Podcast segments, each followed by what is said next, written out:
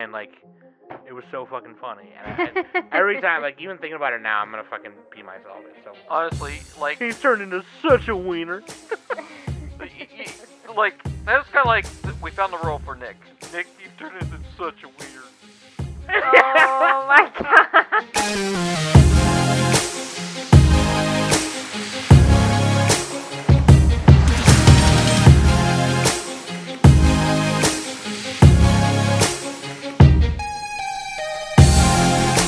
Hello, hello. It is October and it's spooky month and it's more spooky cinematography. And it is me, Danny. Hello, hello, hello, hello. And with me is Sam. Yep. Yep. And also we have another guest, uh Mikeru is here. evening. Yay, Mike. Yay. Yay! This is this is gonna be fun. This is gonna be fun. Um, we are doing um, Halloween Town and The Craft movie reviews, and I'm excited. Yeah, double double feature. Yeah, double science fiction. Late '90s double extravaganza. Yes. Double, yeah, Yes. 90, 96 and 98 apparently or something like that. Mike Mike was like, "Yeah, I'm gonna watch The Craft when I get home," and then he was like, "Okay, I finished it. Those super 90s." yes. Oh my yes. gosh. All the '90s vibe, especially in the craft. For yeah, sure. I so Mhm. up until the weekend I hadn't actually seen these two films. So this is my first time experiencing well, Halloween Town it doesn't surprise me, but The Craft I guess is kind of a you know, big uh, big hole in my cinematography history.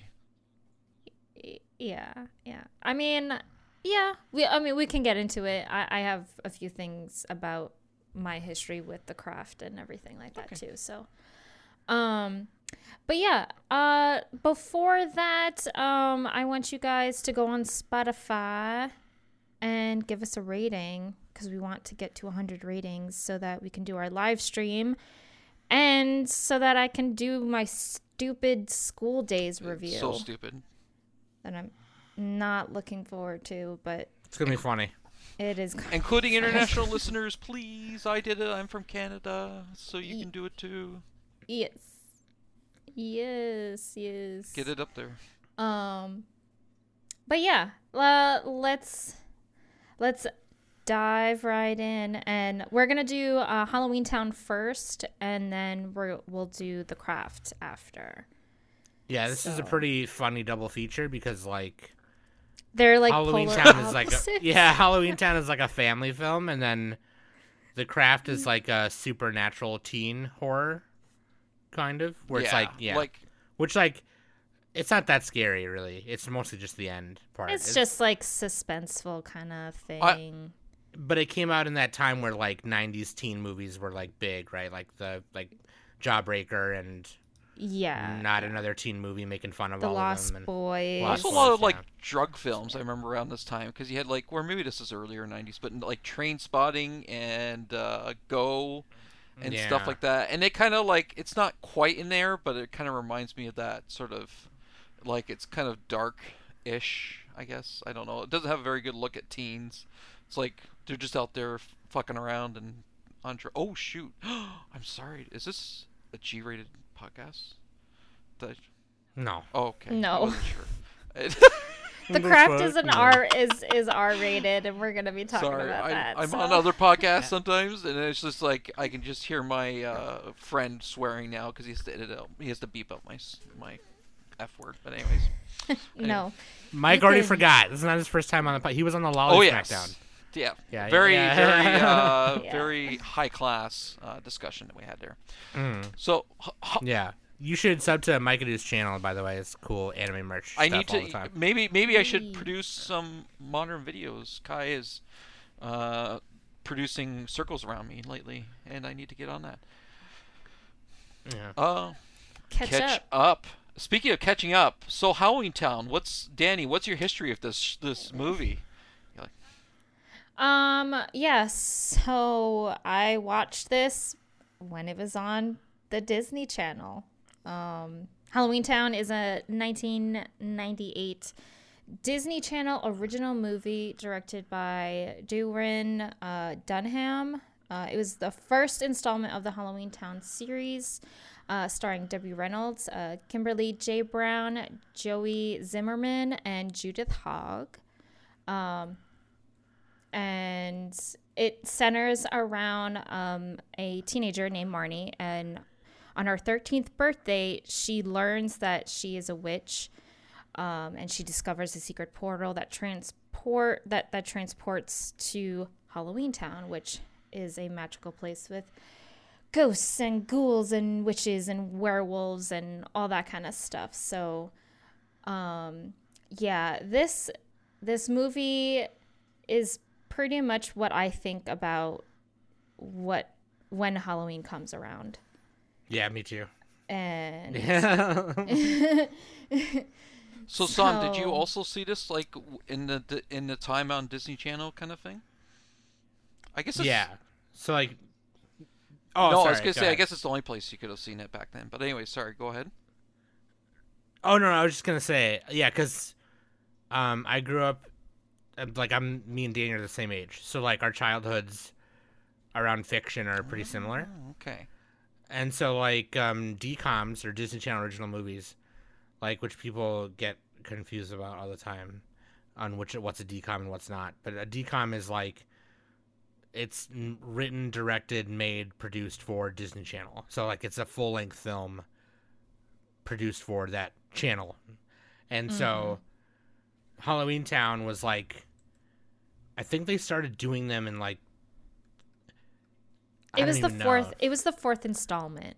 I just looked Halloween. Ta- Halloween Town was the thing. fourth ins- installment of um, the movies. Of Yeah, 'cause the, they- the Disney Channel movies. They started doing them in the 80s, but they were those films were like they were like straight to video but premiered on Disney mm. Channel. And so they weren't those weren't DComs and DComs were like in the late 90s.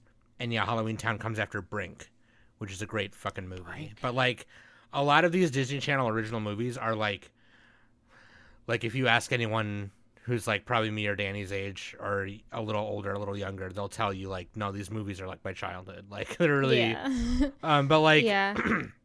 Halloween Town was like the the second like um Halloween related one. And then the one before that was like the technically the first one called Under Wraps, which is about a mummy. Yes. And this was before they started doing like the, the almost one a month, one every two months kind of Holy thing. smokes! Because like there was a there yeah there was a while where they were like doing them one a month, so like they came out with like ten or twelve each year. But yeah, Halloween Town was like the first one where it's like no, this is like Halloween, and um yeah, I like this one. I like this one a lot. The characters are really good. Even the side characters are really good. It makes me laugh. It makes me laugh. I rewatched it like I think like a year ago, and this was before. Actually, you know what? I watched it about a year ago, like before I had Disney Plus, and I was like, Ooh. yeah, and I I, I found it online somewhere because I didn't know, you know what I mean? Like I didn't have Disney Mm. and, and um, yeah, I was like, yeah, this is still good. Yeah. and then me and Trisha like, uh, we really love The Craft, so like we watch that probably once a year or so. But yeah, Halloween Town is.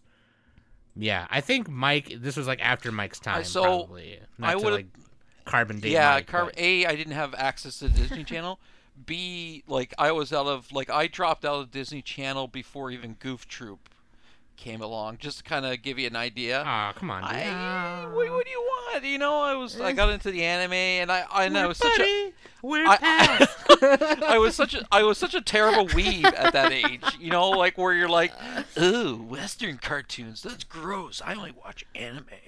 And so yeah, like I yeah, that was around the time Goof Troop came out and the Goof movie and all that. And so I'm I missed out from that point forward basically. And so I was 19. So you can imagine I was off getting into trouble, not really worrying about what's coming out on the Disney Channel when that came out. So Yeah. No, that's probably around the age where I was like not watching Cartoon Network or Disney Channel or anime. even. I yeah, started and like falling out of it. Nickelodeon Yeah, yeah. too. It, you know. Mhm, yeah, you start falling out of it. It's like older. Oh, I don't like the new gen stuff. Whatever kind of thing. you know? Yeah, you kind of Yeah. become like a, a a punk hipster. And so Except like, regular "Ooh." show. I was watching regular show because regular show show's good. But yeah, I started becoming like whatever. I'm into Star Trek now or something. I don't fucking know. Like it's. but yeah, Halloween Town's good. too Halloween Town's really good. Yeah. Um, Yeah. So you watched it? You just watched it recently? Then, like, where did you watch it at? Did Disney, You watch it on- yeah, Disney Plus. We have access to it because Okay. Lisa, my partner, is a huge Buffy fan and a huge like. There's a lot of shows on there she really likes, and uh, like her mom and her are big Hocus Pocus fans, so they caught the new Hocus Pocus and all that jazz. Uh, I watched it Oh, last did you? night. It was Mhm. so good. Yes. oh, I let's loved it. let's also do. No, I'm just joking. We can't do. yeah, let's have that one. Yeah. So I don't think Sam has seen it yet. Okay, No, so we yet. gotta be quiet, anyways. Uh, you know, we can't Yeah. talk about how they don't. Don't no, Enos. wait. Um, so I'm just being an ass. Anyways, uh, my question to you is: Did I watch the? Because I noticed there's a couple Halloween towns. This is the one with the overprotective mom, right? Yes. Okay, good. Because Yes. the way you're describing it at first, I'm like, this doesn't quite sound like the thing I watched. Was that because it, it- like at first it's like the grandma comes and visits, and then they kind of follow the grandma to the magical Yeah. bus, like uh, and and. Yeah, yeah. And Lisa Yeah. described it. She's It- like, it "What is this? The magic school bus combined with Harry Potter? Like, what's going on here?" And I'm like, "I don't know." hmm So, Yeah, Yeah. So um it's Halloween like the movie when the movie starts, it's Halloween already. Um the Piper house is obviously not decked out in Halloween decorations.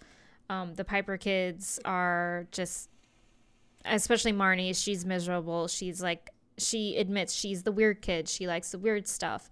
She wants to go out and trick or treat like a normal kid and everything. And but her mom, Gwen, is just like no, like there are things about Halloween that you just do not understand and and all that kind of stuff. So, and then that's when um Gwen's mother um Aggie, who is Debbie Reynolds, um she comes and visits and gives the kids candy, uh, costumes and all that kind of stuff. Yeah. So, um, much to much to the mom's chagrin, the mom knows what's up, and she's like, "I don't. Yeah, I want yeah. none of this in the house.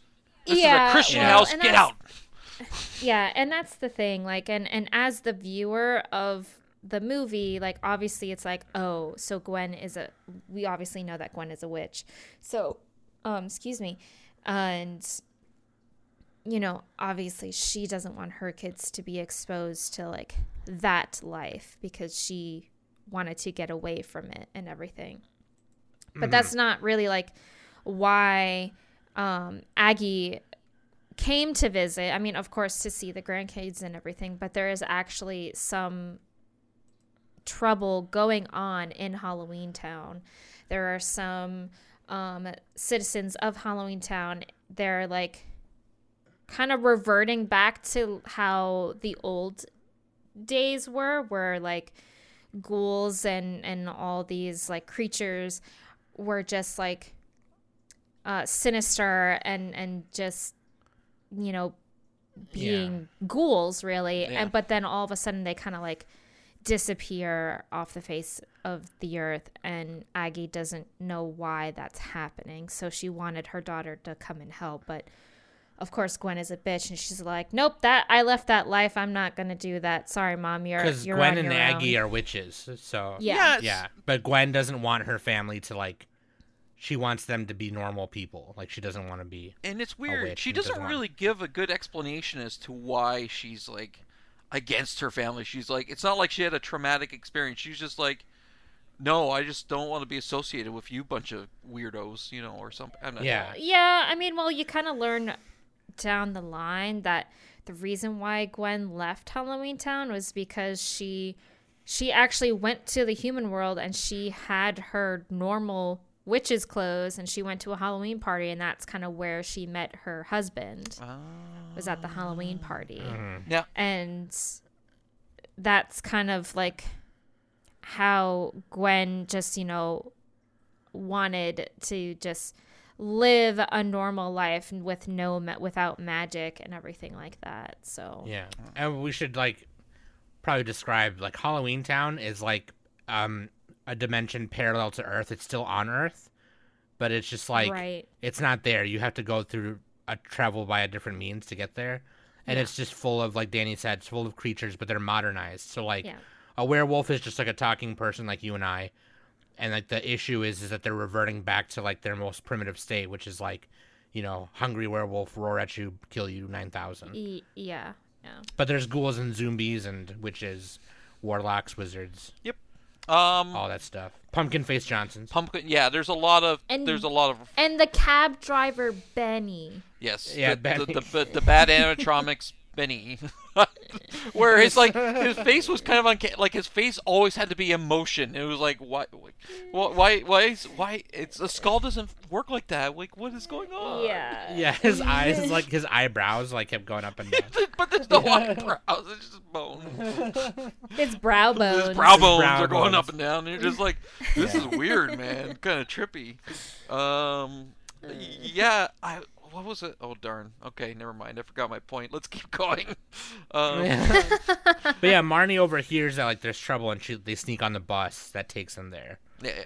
and then they Yeah. go. They spend the time. They spend the movie in Halloween Town just having fun or whatever. And then But then like that problem starts like coming. yeah. The bad thing, Yeah. as what Sophie calls it. Yeah. And then and then mom comes So- along and uh, like she's trying to take him Well, back. yeah, because and- mom figures, yeah, mom eventually ends up finding out that the kids aren't in bed, and so she kind of um, accused her mom for taking the kids, to kidnapping them, yeah. yeah, like literally taking them to Halloween Town, and and Aggie's all like, "I did no such thing. They came on their own. They came to see me." So I guess it's I guess Um, it's important to say the only way to get between Halloween Town and the regu- rest of the world is you can only travel there to and from during Halloween. So Yeah, that's right, that's right, Yeah, so that's the li- yeah, that's honestly the only time that you are able to travel between worlds. Not only that, but um 2 hours in the human world can be like 2 days or 2 weeks in Halloween Town. yeah, the So- time dilation is different. Yeah. Yeah. Yeah. which explains why they're able to still all get back in time, even though like this starts like Halloween night kind of thing. Like they would only Yeah, yeah. they'd only have three hours regular time, like to to accomplish all this stuff. So Which is why like Aggie has technically like lived so long. right. Uh, you know, yeah, because like she's super old, Yeah. obviously. But Yeah, anyway, she definitely reminisces remin reminisces. Is that right? reminisces. I, think it's Reminisces, reminisces, reminisce- Yeah, reminisces. um, about like how you know, uh, the olden days where before, um, you know, Halloween Town even existed and everything like that. So, Uh, um, because her family, like Aggie's family, the Cromwell clan, is a pretty powerful witch clan.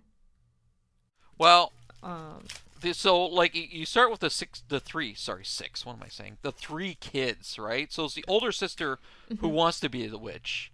There's the brother Yes. who is very sort of precocious and like very like. he's the goody two shoes. He doesn't wanna. Yeah, he's stuck up. uh, look at me, I'm reading my geography books, you know, and stuff like that. Shall I give you some facts about spiders? I don't know, like he's he's a Yeah. very he's he's a complete nerd. Someone should have given him a wedgie. he's definitely the annoying one out of the out Yeah. of the group. And then you have the little girl who actually is like a latent witch, like she actively like Sophie. yeah, because she at some Yeah. point unknowingly like has a cookie hover towards her, for example, that mom yeah, has to well, catch. That, and that, yeah, that's yeah, that's that's kind of um what Gwen um when she finally admitted to Marnie, like, because Marnie kept asking, like, pushing questions at Gwen, like, you know, was I showing signs of magic when, like, just like how Sophie is and everything like that? And Gwen was all like, yes. And I, um, like hid that from you guys because you know I wanted to protect you. I you know I wanted you guys to have a normal life and everything. When So when did they have to use magic by before they lose it altogether? Did they? uh 13 is when um at least in this world um thir- 13 years old is when kind of like oh oh Cromwell which should start their training. Okay. Uh otherwise like after that they don't really um I don't think they can really So she was right on the cusp. magic and stuff. So she, Yeah. she was about to lose hers. Okay. Yeah. So, and like that's if why, you like, learn if you learn some before that age, then you can still do some of it, but like you can't learn any more after. yeah. Like yeah.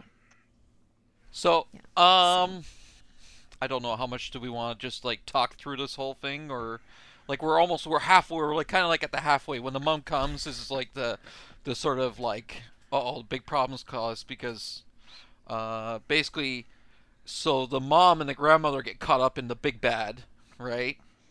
Yes. I'm kind of skipping a couple things, but essentially they, No, that's fine. Yeah, that's they fine. get 'Cause, caught- I mean, it's a DCom, you know. yeah, it- it's it, they get caught up in it and like they're frozen, and so now it's all up to the kids to collect ingredients and cast a spell on this artifact. Uh, what was it called again? Talisman. It was Merlin's talisman, Yes. so they needed they needed um To light the pumpkin in the middle of the town with the yeah, yeah. At at first they didn't understand like at first they thought that the Merlin's talisman was to be able to um uh free like their grandmother and mom and stuff like that, but Aggie when while she was frozen in the movie theater like her, her she was pointing. And that was kind of like a symbol on like where to put the talisman. And and that's kind of when like Marnie remembered, you know, like um, you know, where do you put the candle like in to light a candle in like on Halloween and stuff and they're like the jack-o'-lantern. So um and then the big baddie came around and was all like you can't defeat me. Yeah. like really bad acting. yeah, and it, and uh, oh my goodness, Overly dramatic acting. So Gwen, who marries a human, so technically the children are half witch, half human, but they all still show magical potential. So the the joke of it is, is the bad evil is her ex boy. I don't know if it's actually an ex boyfriend, but it's pretty funny to pretend. I mean, they don't really clarify it, but they They they like definitely had a thing before. Yeah. like, yeah, yeah. So yeah, it was like, yeah. oh no, it's who's now become the mayor of Halloween Town. He's the big evil. He wants to revert it back to the Yeah. to the days. His name is Kalabar, by the way. Cal- Kalabar, yeah. Kalabar. Kalabar. Yeah, at some point they call him Chocolate Bar. I like. I appreciated that. Yeah, yeah, chocolate bar. Yeah, uh, like that's a diss. Like, hey, chocolate bar. yeah, this. He for well, Kalabar kept calling Sophie Soapy. Yeah, uh, like Yeah, that's right. it's Sophie. Yeah, Yeah, and then yeah. Sophie. and then anyways, so they're like Chocolate Bar. yeah. Reminds me of that one Full House episode, another '90s fucking thing where it's like, I, I just like remember this because I, I call Sudi this sometimes, but it'll be like, like they were, it was DJ and Kimmy in a fight, and then she was like, "Yeah, well, you're a geek burger." Like, yeah, well, you're a geek burger with cheese. Like, oh my god. The brother. so fucking funny. the brother is definitely Geek Burger with cheese. Anyway. Yeah, no, sorry, Yes. I'm like, yeah, Sudi's geek burger with cheese. Yeah, definitely. But yeah, So there's a big encounter, uh, and they, in the moment, because this magic, uh, Kalabar's magic does a lot of things, but his, his evil magic, I guess, is freezing people. And just as he freezes, what's the oldest? Marnie? Was that the oldest daughter? he's about to like he's shooting magic bolts at Marnie. Yeah, about to freeze her. Like she's about to like get in there on the pumpkin and like drop the thing in there. But yeah, And then it just happens to fall right in the right spot, and it cures everyone of the evil Yeah. Yeah. that uh, Kalabar's been putting on everyone. And then, so he's all pissed off. Anyways. Well, yeah, because and then all of a sudden you find out his real motive, and he's all like, "You could have had me" when he was talking to Gwen. Oh. you could have been my queen. And it's all like, no, dude, that's the past. That that's the past. We we we don't have to do that anymore. So Yeah, like there's other lots of other available ladies here in uh in uh, or men, you know, whatever or whatever. Whatever floats your boat. Like Benny, yeah. Benny, Benny technically is you know whatever because it's just bones at this Yeah. point. So He's just bones. Yeah. you can make Yeah, any, dude. you can make it work anyway with Benny. So I don't know. Anyway, see, what What was y'all's uh, favorite moment in the movie? Because I have one that I happen to love very much, and it makes me laugh every, to this day. Like I can just go, like watch the clip on YouTube and just well, so pee, pee myself laughing. It's so fucking there's a funny. so honestly, I mean, I love all the parts with Debbie Reynolds in them because I love Yeah, Debbie. Debbie Reynolds, yeah. she's great. Um, I even kind of like the spats between Aggie and Gwen. Like, you know, you can just see, um, you know, Aggie just wanting her daughter to come and help her you know and and there are ti- certain times where you know aggie is all like okay gwen you know you win. That's fine. You do you do your thing. I'm gonna do mine. Um but i think my favorite part in this movie is when the kids um escape and they need to find the ingredients for the witch's brew. And um so the ingredients they need is hair of a hair of a werewolf sweat of a ghost and a vampire's fang oh and- yeah, yeah. and honestly my favorite part is between the the attempt on getting the hair of a werewolf because the werewolf is a hairstylist so Yeah. and and Marnie is is like to Dylan, I'm gonna distract him while I keep him busy. You get the hair. Um. So and Marnie just goes up to the werewolf and it's all like, hey, um, you know, can you like hire me f- as like a par- part-time job and everything like that? You know, I I'm really good at like cleaning. Like I can just like sweep up all the hair, blah blah blah. And the werewolf's just like, no, I'm okay. It's it's fine. And then Marnie picks up the blow dryer, but it's more of a flamethrower. yeah. yeah. Um, and then of course when they get the sweat of the werewolf, Dylan's all like, "They're ghosts. How? Um, um, sweat of a ghost. Sorry." And he, Dylan's all like, "They're ghosts. They don't sweat." And then, lo and behold, ghosts do sweat, and that was that was a funny that moment. that as ghost well. was like so like, oh yeah, really, oh Yeah, yeah. It's all like that's nice. He's like know. this mafia guy. Like, he's like, oh, okay. Yeah. like, Yeah, yeah. Because the, the, the little brother's giving it's him all like, these boring "Woo!" facts, and he's just like, "Oh, is that so? Oh." Yeah, and it's Yeah. all like, man, is it hot in here? Like, I'm cooking. And They locked him in that that like uh, case sauna thing, which you don't see anymore nowadays. But like, it's, Yeah. it's- yeah, it was really funny. So Um, what's funny about that hairdresser scene is the werewolf is who's like the hairdresser is like kind of a, a spoof on like um like really eccentric like uh male identifying hairdressers, you know? Yes. He's yeah, like yeah, he's like, Yeah, baby you know what I mean? yeah, Like yeah. and so Oh, like when they cut his hair, he's like. Oh my god, what did you do to my hair or whatever? yeah, but then he and then looks he in the looks mirror and he's all like, I think this is a good look for me. He's like, This is a new this is a new look, this is great. I I, I did not get that at all because he they, he they they cut it off the back and he's looking at the front going, "Ooh, I like this," and I'm like, "What? What? Yeah. What is going?" Yeah.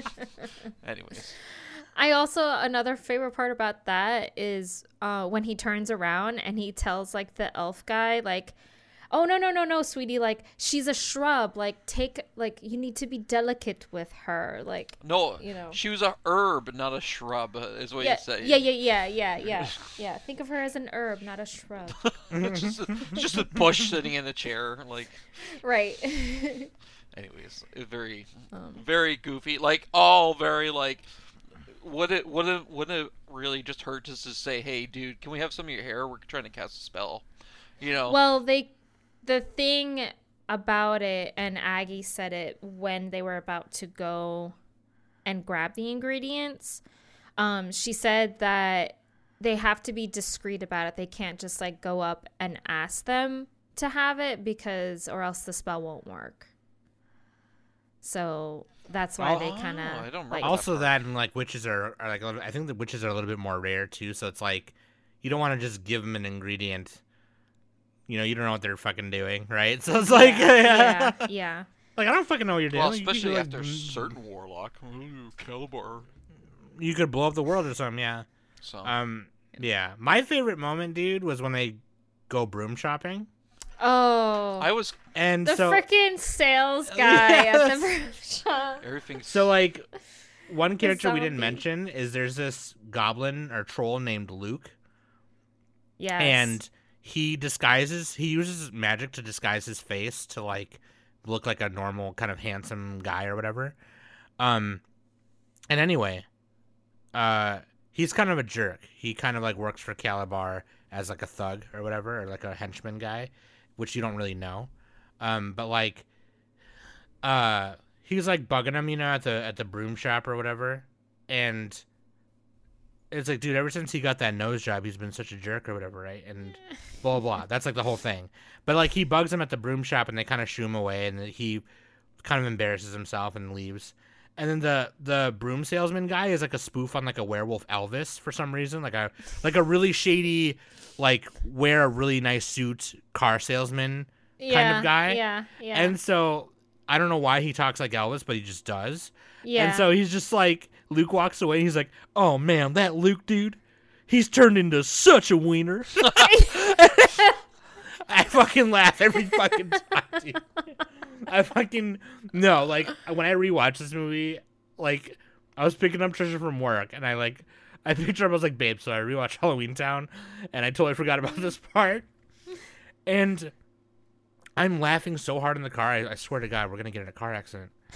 and she's like, "Oh my God, babe, like keep your eyes on the road." I'm like, "No, you don't understand. Like, it was so fucking funny." And I, I- every time, like even thinking about it now, I'm gonna fucking pee myself. It's so funny. honestly like He's turned into such a wiener.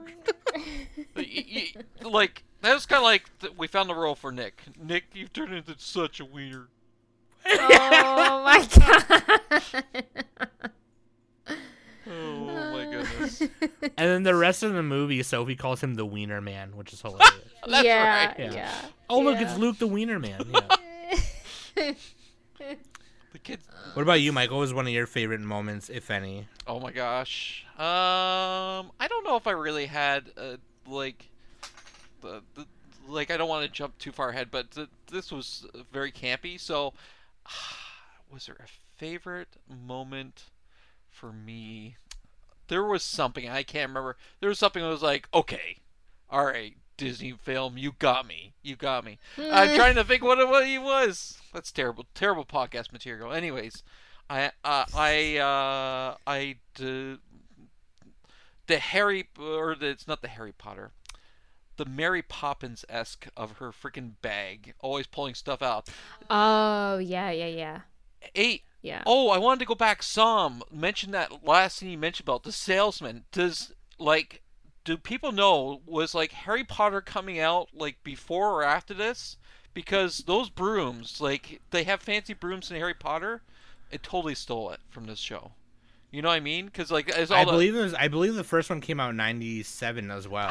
So like, okay, so yeah, because they they had like the different like the the different designs like on the cover Yeah. parts, the brush they had to like. and all that. In fact, I think the the man that that grandmother like spoils her grandkids. Mind you, she only sees them once a year, so I guess that's why. But she buys it like Marty like the most expensive freaking hot rod broom there is right there. So, Yeah. anyways, crazy. But yeah, Mhm. the, the the bag where it's just like it's such a blatant trick, but it's like where it's just like you're pulling out a broom, pulling out a Christmas tree, pulling out whatever, you know. It's just hmm it, it was kind Yeah. of dumb. So, what else? It is a really campy movie.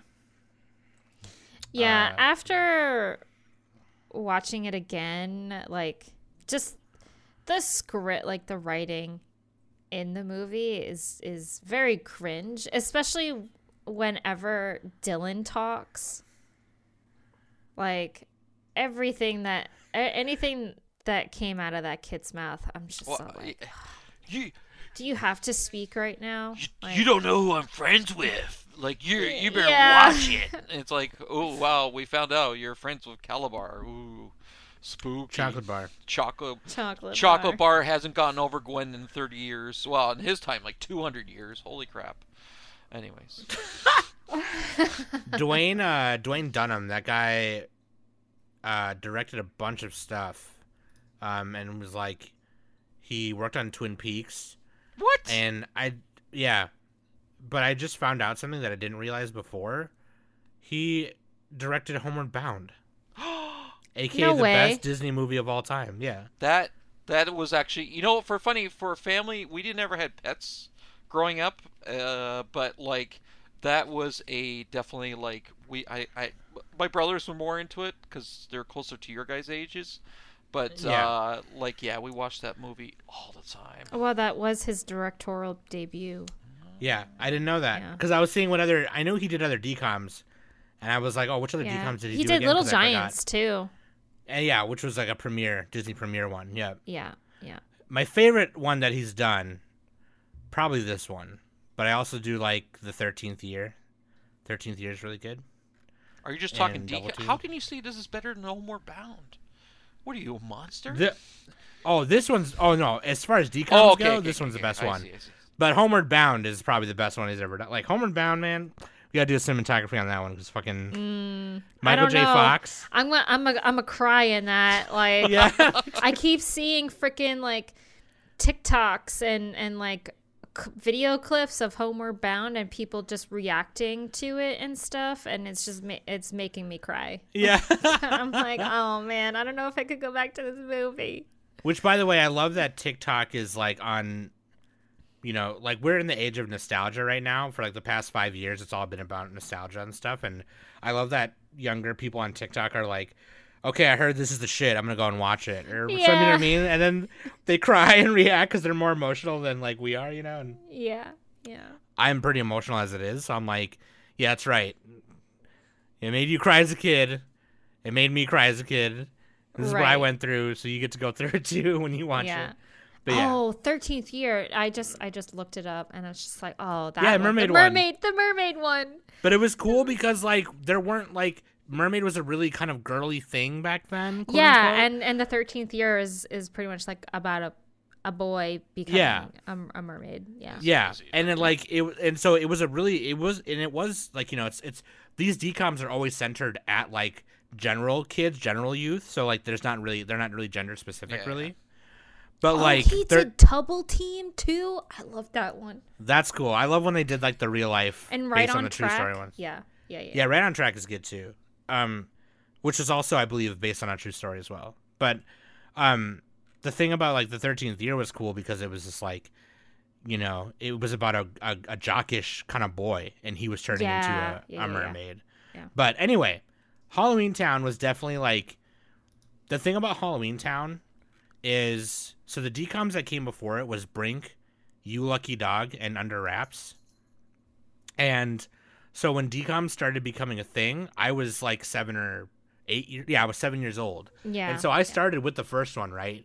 But I think Brink and Halloween Town were really the ones that made everyone be like, wow, these movies are actually really good. And like, so like, because Brink was like a sports drama, right? And like, not drama, but like comedy Snooze. action fun. Um, and then Halloween Town, and then Zenon was like, it was like a sci-fi geared at youth kids, right? Because it took place in the future Oh no. and whatever. I'm just imagining what Um, the special after this movie. I'm just imagining what the special effects were like on that one. Actually, they weren't that bad.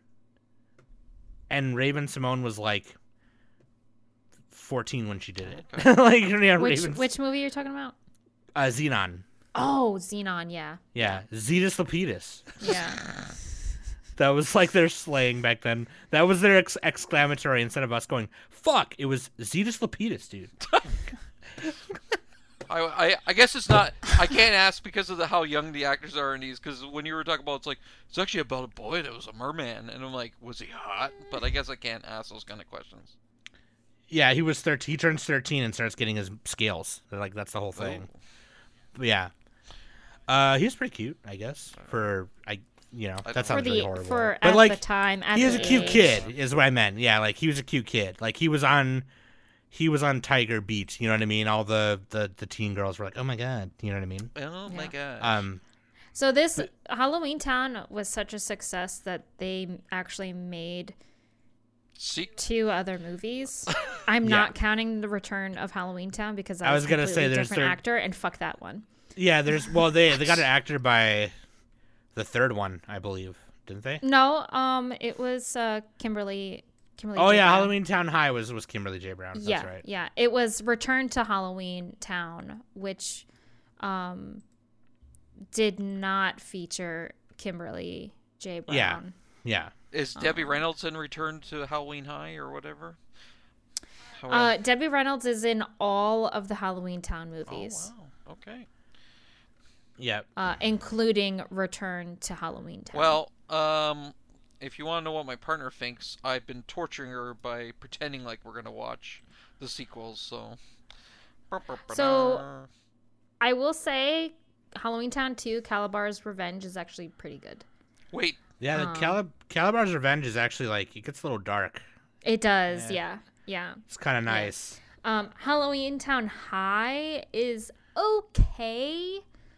Not one of my favorites. mm, Um, I mean, it's still worth watching and everything. Uh, it's kind of cute, but it's. I, I think honestly, it's really. It was a movie that didn't really need to be made. They could have just stopped at Halloween Town two, in in my opinion, at least. Yeah, Halloween Town High was kind of like Marnie's reaching that high school age, and they were she was deciding whether she wanted to go to a high school normally or in Halloween Town, and obviously she picks Halloween Town. But Kalabar's Revenge was good, I think. Yeah, 'Cause, I, like, I the- really liked that one. The fucking taking over the world spell in that one was just making everything boring. Yeah. It was like, yeah, everyone started like like there's a part where Marnie's grandma hangs out with this troll guy, and they just like fold They socks. started sorting out socks. Yeah. And there's one part where he's like, "Oh wait, this one is a little shorter than this one." Yeah. Hmm, I don't know. Well, we can put this in the uh, sort later pile. Okay. This is like, damn, dude, like that's even worse than like the, the thing before. Like, yeah. Yeah. But yeah, Demi Reynolds. Like one thing about these DComs is they always got some really crazy big star to play like a older role. Yeah. you know, a lot of the time, and so like, um, they you know, which was like a it became an opportunity, you know, later. Yeah. like a lot of people were like read- they wanted so- to hop on that shit. You know what I mean? Yeah. So, um, cat like production, um, after they received like after uh, Singer White Entertainment got the okay from the Disney Channel to to do this movie, they they began casting and. The first person they cast for the film was Debbie Reynolds, and Debbie actually wanted to venture into television work. So this was like a perfect opportunity for her to do this. Um, so and then that's and and then Kimberly J Brown auditioned. She actually had to read the role twice before being cast. Um, and then yeah, and then that's when they pretty much got everyone else uh, Mhm. on board and everything. Uh, they filmed Halloween Town in St. Helens, Oregon, and uh, uh, I have no idea how to pronounce that frickin' town's name, but it's in Oregon as well. filming on location. oh, And Skip Scapus or Skip Skapoose? Sca- Scappoose, Oregon. Um, and then Scale. I should look at the this. Nob Hill Riverview uh, bed and breakfast in St. Helens was used for the exterior shots of Aggie Cromwell's Halloween Town home. Her house was sick. Yeah. Yeah, I should say the set design was kind of like they kind of went in on it. Like, Mm-hmm. yeah, Well, their budget was four million. yeah. Oh Jesus, yeah. For a DCom movie, it's pretty good. Like, Yeah. Yeah.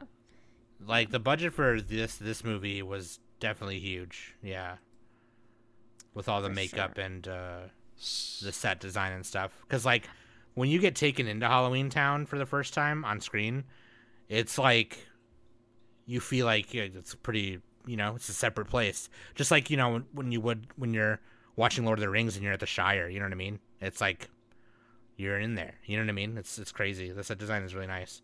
It looks you know a little campy, obviously, and it looks a little like very very cinematic, very very kids film like, but Yeah. it still feels like a different place, which is cool.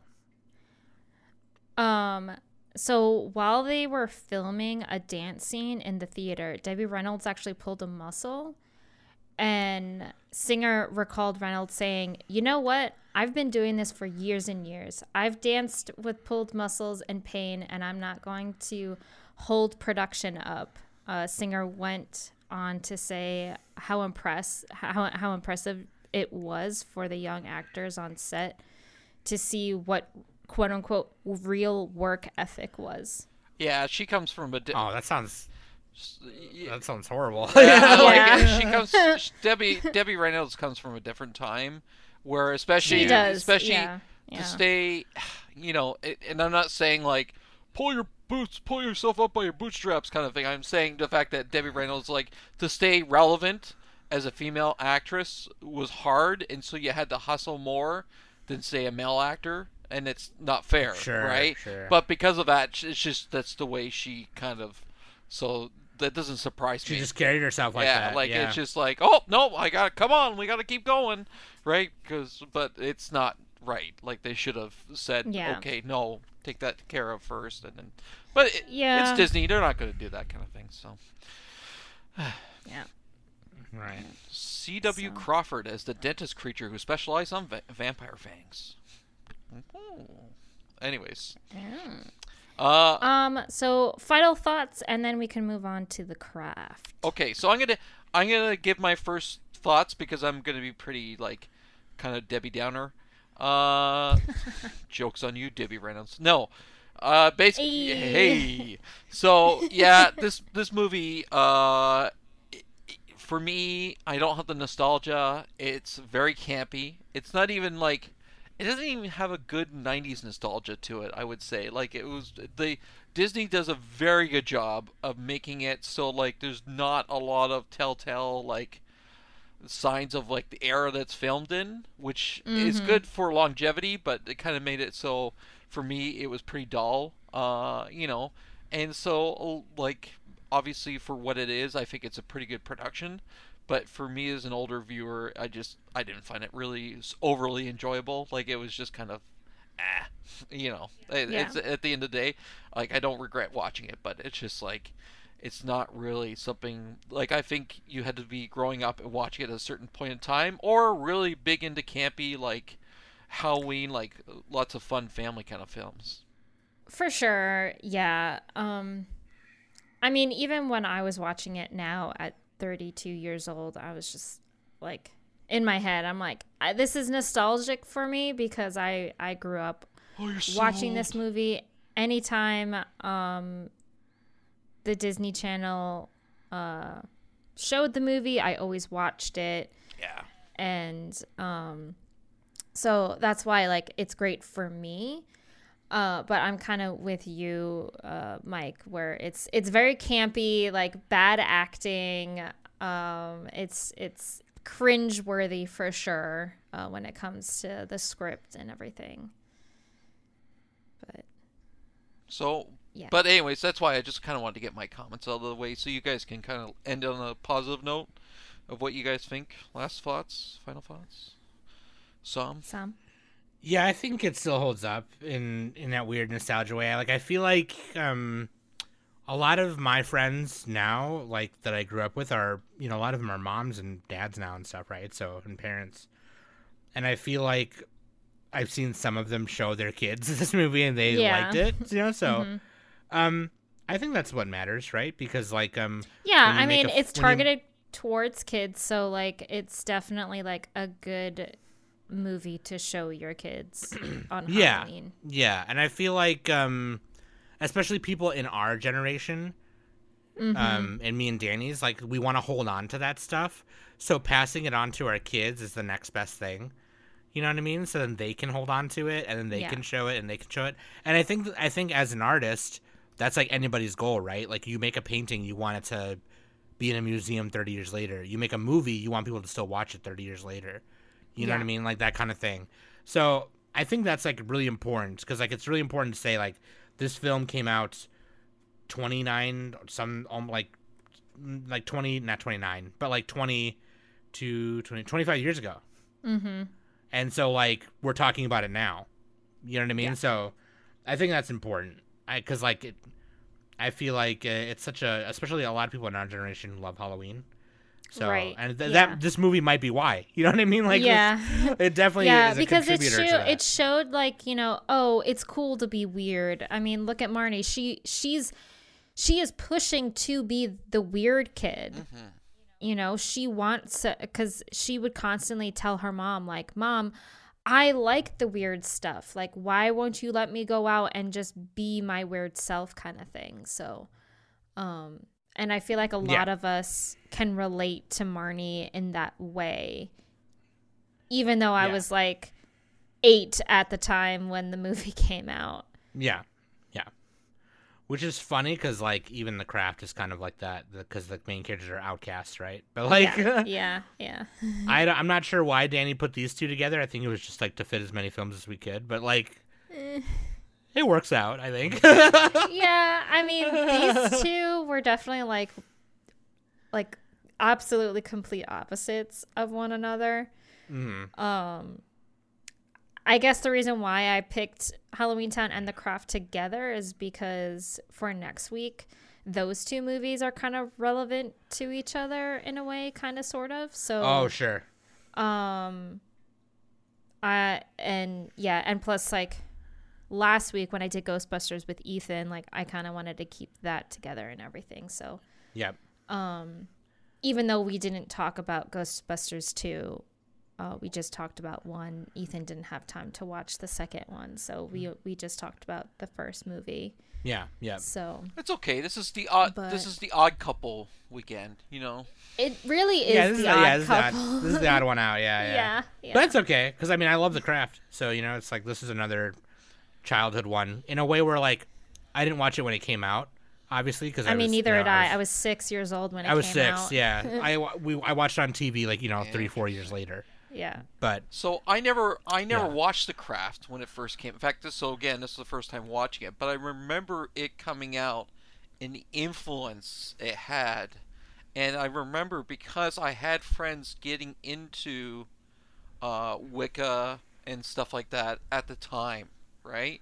And so, it, like, there was definitely an air about it, um, you know, and also there. I mean, it, it was a surprise hit. Like it earned. So the movie released. Uh, its, its theatrical release in the states was May th- May third, nineteen ninety six, by Columbia Pictures, and it the movie earned six point um earning the movie earned six point seven million in its opening weekend and fifty five point six million worldwide and its budget was 15 million. Yeah, so it's a pretty good it's pretty good. That's made a good chunk of change. So, like Yeah. for as a teenager, mind you, I was a guy, but that shouldn't matter that much. But uh, like as a teenager at the time, this was this, and like think I think back to Romeo and Juliet with uh, oh, what's the actor's name? The the like modernized version of Romeo and Juliet with uh, Leonardo, Leonardo DiCaprio. DiCaprio. That was another big I, one I can't remember when the. I was in I high can't remember the female lead. Claire Danes. Yeah, like you uh, go. Like th- these were big teen movies when I was a teenager, right? And so Yeah, yeah. like this definitely defines like a certain type. You're kind of figuring out who you are. You're, Yeah. you you're you are who you are at this point. yeah, kind of like thing, yeah. and and and to the point where there would eventually be a backlash of like, oh, you're just like you just freaking watched The Craft and now you think you're like Wiccan or something. Like it, there was it, like Mm-hmm. it came all, all the way around to the point where it's like, oh, you're just a poser. You just wear black makeup and you know. Anyways, that's, and then the adults were like, "This is the devil." Oh yes. Let's not even get into the fact that like the Christian backlash against this was humongous, but that just that just encourages teens more to want to see this kind of stuff. They're like, "What? Right. Yeah. We shouldn't see it? Guys, let's go see it." Yeah. Right? So, anyways. I mean, I mean, I'm interested to hear Mike's perspective because when I was at that age, you know, a teenager, the counterculture stuff that we had was like, um, a lot of actiony shit like Van Helsing and Underworld, and um, Right. a lot of it relied on music and punk culture in my at least in my area, and so like uh, that's interesting to hear that Mike had a similar experience and was was like a part of the 90s uh, backlash against witchcraft and the devil and goth culture and subculture and counterculture because like you know they were blaming Marilyn Manson for all the stuff the shootings and mm-hmm. stuff Oh yeah, that's And- right. Yeah. well he's a, you know he's a jackass in his own right but like yeah, it comes out after. know- at the time, everyone was like, "Well, he's not actually that bad a guy." Well, he was, but not. He wasn't causing shootings. He was a jackass for another reason, right? So. Yeah, yeah, yeah. And, but like you know, they were blaming Insane Clown Posse and blaming rock music. You know, it got to a point where like by the time I was in high school, they were blaming scene music. They were blaming My Chemical mm-hmm. Romance, and Yeah, like it. so uh, like it was. Blink-182 It was like n- Nine Inch Nails and. uh, Nine Inch Nails. Yeah, that Rage. Against the Machine, and like this was like the beginning of the anti-globalization movement, right? Like it was sort Yeah. of like Rage was big for that stuff, but like that was the kind of thing like anti-establishment kind of uh, stuff. So it it's interesting where it fits in there, and definitely like back to nature, sort of like to a point of like Wiccan, but like just finding spiritualism outside of Christianity was starting to become big again in the 90s. And so do you see this movie kind of playing off that things, right? Uh, Yeah. And it's in some ways watching it, it's like, oh man. like it, it's like, okay, well, we, we kind of missed the mark with this, but that's okay. Like it, very, it feels like a very much a pop sort of like view of that stuff, but it's It very mainstreamed. Yeah, because like it, it, it Yeah, exactly. like they, they had some basic understanding but they really took it like to the nth degree where it's like like they just have to do a couple things and ooh look at the powers of making things levitate and stuff but anyways it's yeah we're they really take what witchcraft is in the real world and blend it with like what I like to call media witchcraft, yeah which Okay, is how so it's let's- displayed in Halloween Town. yeah, yeah. We kind of we kind of But yeah, sorry. Let's yeah. actually talk about what the craft is first. Yeah, no, it's about uh it stars Robin Tunney, Fairuza Balk, Neve, Neve Campbell, written Rachel True. it's such a hot So, you know, the 90s, especially Fairuza Balk and Neve Campbell, obviously. But like um this girl Sarah lost her mom and so she moves into a new house with her dad and stepmom and goes to a new school and then starts hanging out with these three outcast kind of girls and they start doing witchcraft. Like they go to this um uh store after work and buy witchcraft stuff and a book and such. Yeah. Yeah, so and it starts changing their lives really hardcore because like they start doing they start like tapping into like kind of uh devil yeah, work they and start. stuff. They start. The girls start worshiping a powerful deity they call Metal. Manon. So, and um, and and pretty much the three girls before um, Sarah came came in the picture. Um, uh, Nancy, Bonnie, and Rochelle. They they were looking for their fourth. So what they meant mean by they were looking for their fourth, they they uh, they were talking about um, north, south, east, and west. yeah so their witches Yeah. coven So- their quote unquote witches coven which they needed four members Right. for to uh, Yes. uh, sort of like finalize Yeah. To do all their like rituals and everything like that. So really, So- I don't think Sarah. Sorry, was it Sarah the main character? Yeah, Sarah is is pretty much the person you follow throughout the story. Right. So she wasn't. I don't think she was too interested. She kind of gets pushed in because uh, the '90s loves uh, portraying teens as just like the most like horrendous people ever. And don't get me wrong, teens could really be assholes, but they always like to take it to the nth degree. And so we see like the extent to which Sarah barely there for like a day or two, and guy trying to make some moves on her, and then when she's like kind of like, no, I don't want to go that fast, he turns around and makes all these stories, and you know, she's basically being picked on at school, right? Yeah. And s- Yeah. Yeah. and so she's finding herself isolated, so she ends up starting to hang out with these other girls who are kind of, as Sam said earlier, outcasts, right? And Yeah. Yes. and that's where they kind of like they, they kind of like because at first she's kind of reluctant to go into it.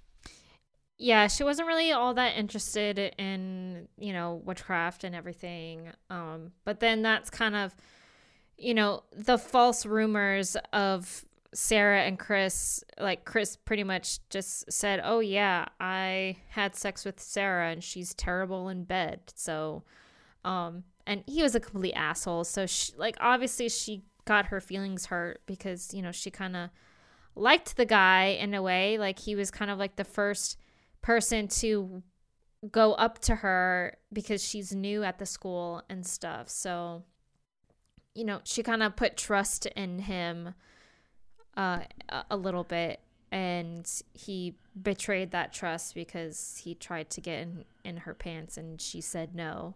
Yeah, So, He was played by Skeet Ulrich, by the way. yeah.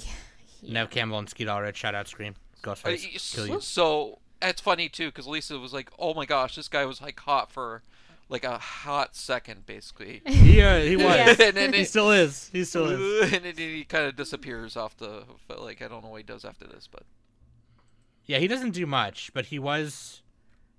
This he did really a spoiler. Riverdale. He did Riverdale a little bit. oh, did he? Yeah, Um, and this is not really a spoiler because it's in the it's kind of in the beginning, but he does appear a little bit in the new Scream as like a spirit, kind of. Oh, cool. Nice. But yeah, yeah. Nice. Anyway, no, he's hot though. He's hot.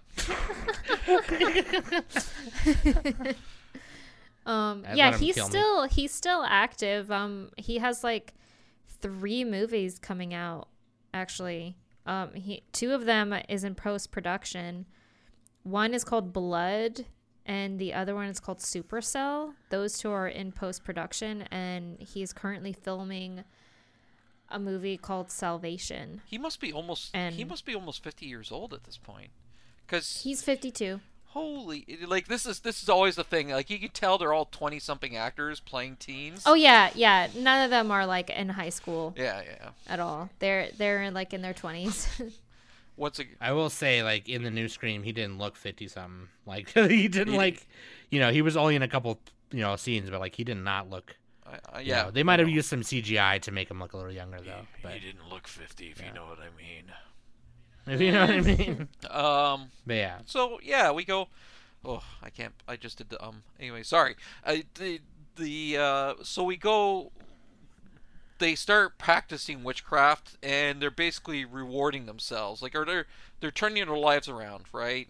Uh, I don't know how much detail we want to go into. Like Bonnie is the one with the scarring from a fire or something like that, and she yeah, basically Neve Yeah. Campbell's character. yeah she's able to. She got into like an, a, a car accident kind of thing. Oh, is that okay? And then uh, Yeah. so she's able to heal herself. Um, man, also like real. What was the uh, what was the black girl's character's name? R- Rochelle. Rochelle. Holy smokes! Like like I was like when the girl comes out. I don't want to use the term that she used. Like comes out to her like and says, "Why did?" It's it's big racy yeah, uh, bullying. yeah, like like Um, literally uses the slur, like, yeah. basically N word swear slur towards her. And Yeah. I'm like, Yeah, Not only not only that, but that character who played Laura Lizzie, that is uh, Ben Stiller's wife. That's Christine Taylor. yeah, Christine Taylor. Yeah. wait a second. Ben This Stiller was like 40 at the time of this. Literally, Oh, you know, no, no, literally, mind. like like this movie has a lot of big name actors. in it does. It really does. Yeah. Before they like, you know, Yeah. They did popped bigger off. stuff. Yeah, Mhm. yeah. So, anyways, uh, yeah. So she gets back at her bully, and then Nancy was like, "I don't want to be white trash anymore." And Nancy just she didn't really like. She just wanted power. Well, yeah. she- Uh, So- I, I honestly, I feel like at a, so they did a séance. They they cast their spells. They they um they went out um in the middle of nowhere, and the famous line that everyone knows uh, when they get off the bus, uh, you know, and the bus driver is all like. You girls be careful. There are a lot of weirdos out there. And Nancy goes, We are the weirdos, mister. So, um, and they go, they do like their kind of um, sister blood ritual. And that's kind of when um, Sarah casts her love spell against Chris, on, on Chris. Rochelle casts a revenge spell on um, Laura Lizzie. Bonnie want uh, casts a spell for beauty so that she can, um, you know, obviously be beautiful and not like be embarrassed of her scars. And out of the four of them, Nancy is pretty much, at, of my opinion, Nancy is the most selfish and she just wants power. Yeah, she does. She wants Manon's power, pretty much. But she she So. she does definitely do a thing because like that's what happens. Like she wants to like get out of poverty first, and that's when her like mo- like her mom's boyfriend or whatever keels over, and they get the the they're like. Hundred seventy-five thousand dollars. Yeah, yeah, Like, like, they thought Yeah. they were so rich. I know. And I'm They just cash like, in on- what the fuck would that? Be? Well, even back be? then, you know, Yeah, back yeah, then probably had you know better buying power, but yeah, like they cash in on his life insurance. Yeah, and so Yeah. yeah, he the, like it's. I guess he like she's the reason he dies. Is that right? Is that the impression we're supposed to take away? He just has a heart attack. Yeah, but like so, this is like the part where I kind of wanted to uh, talk about how they kind of did a mixture of like actual IRL like witchcraft and Saul. mixed it with like Right, yeah. So I actually do witchcraft? have like some behind the scenes stuff that um what they did throughout the movie. Um they actually hired a real witch to help make the film. yes, yeah, Um you know, because they wanted to they wanted this movie to be more uh, authentic and and true to like real life uh coven kind of Wicca pagan stuff. So Yeah. they they did hire an actual witch um to help with like all all of the the rituals that go on in the movie and everything. Um they use real snakes and bugs and um they a, a lot of like creepy things happened during the ritual scenes um one so like on this article it says we often hear scary stories about weird things that happen behind the scenes in horror in horror movie sets but the craft seemed to have its own collection of bizarre uh, occurrences too according to an oral history of the film by um, by HuffPost. Uh, some pretty freaky stuff went down during the film of several uh, ritual scenes. During the calling of the corner scene, when the girls have assembled on the beach to recite their incantation, the ocean waves kept putting out the fire they had made. According to the director uh, Andrew Fleming, it was it was just this odd thing where when the girls started the incantation, the waves came kind of came up, and at one point a wave came and wiped the whole set out. So The ocean was like, Mhm, I'd also heard Yeah. that Yeah. unexplained stuff that was happening. it was just like, don't put Mhm. that shit Yeah. over us. We don't want that here. yeah. yeah. So what I was what I was gonna explain was just for the people who don't know, like I'm not gonna talk about my witchcraft because I like to keep it private. So I'm not gonna. If you want to ask me about it on Discord, I'll talk to you about it. But I don't want to talk about it on here. Um, but like witchcraft in real life is done many different ways, and everybody, some people do it differently. I'm sure the way I do it is different than, you know, uh, you know, maybe how Danny does it. But like, so a lot of it is like manifestation and thinking and invoking things to happen. And so like the kind that I practice is meant to twist what is supposed to happen into happening it the way I want it to. And so a lot of what they do in this movie is that. And so there's times where like they mix it around though with like what I like to call media witchcraft, which is like what how they display it like on you know, like in Halloween Town and uh other witchcraft movies where they're throwing magic bolts and shit, you know what I mean?